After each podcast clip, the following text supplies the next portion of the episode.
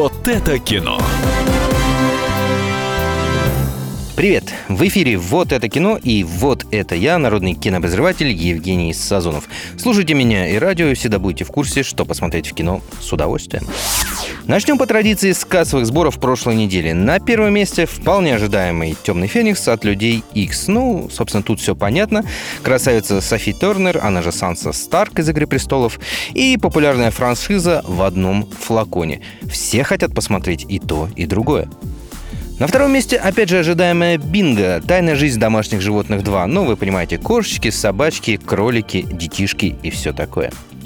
И третье почетное место занимает Алладин, джином у которого подрабатывает сам Уилл Смит. Все эти фильмы нужно и можно посмотреть, если вы их еще не видели. Но, собственно, а теперь о сегодняшних премьерах. Честно говоря, как народному обозревателю приглянулась мне только одна.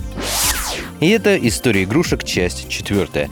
Дисней, как всегда, не подвел и дал пусть и мультипликационный, но все-таки очень жизненный фильм. Мы встретимся со старыми знакомыми, героями, ковбоем Вуди, астронавтом Базом, тиранозавром Рексом и всей остальной веселой компанией, включая трехглазых инопланетян и семью мистера Картошки.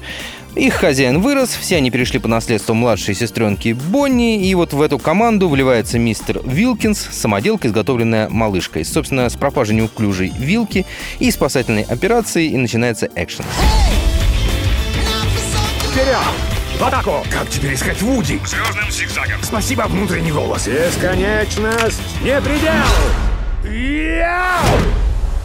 Подходи, кто хочет выиграть настоящего Базза Лайтера! Отпусти Вилкинса. Никуда вы не идете. Вуди, осторожно! Одно я знаю точно. Игрушки умеют Бубукс!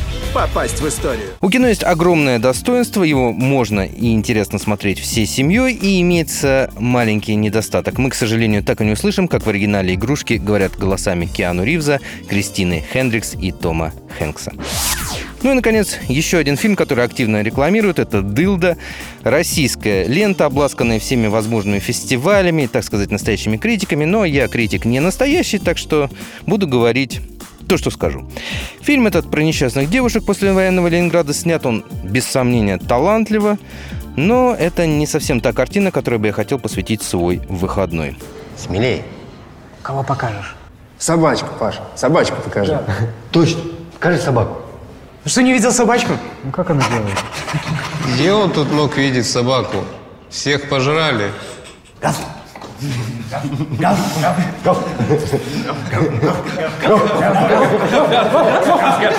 Режиссер многообещающий, сценарий качественный, тема важная, игра актеров близка гениальной, ну, в конце концов, награда Канского фестиваля тоже не хухры-мухры.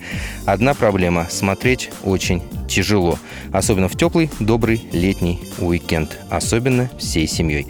Мой совет – дождитесь, пока фильм появится в интернете и посмотрите. Лучше, если это будет бесплатно, потому что за просмотр таких фильмов зрителю, мне кажется, должны доплачивать.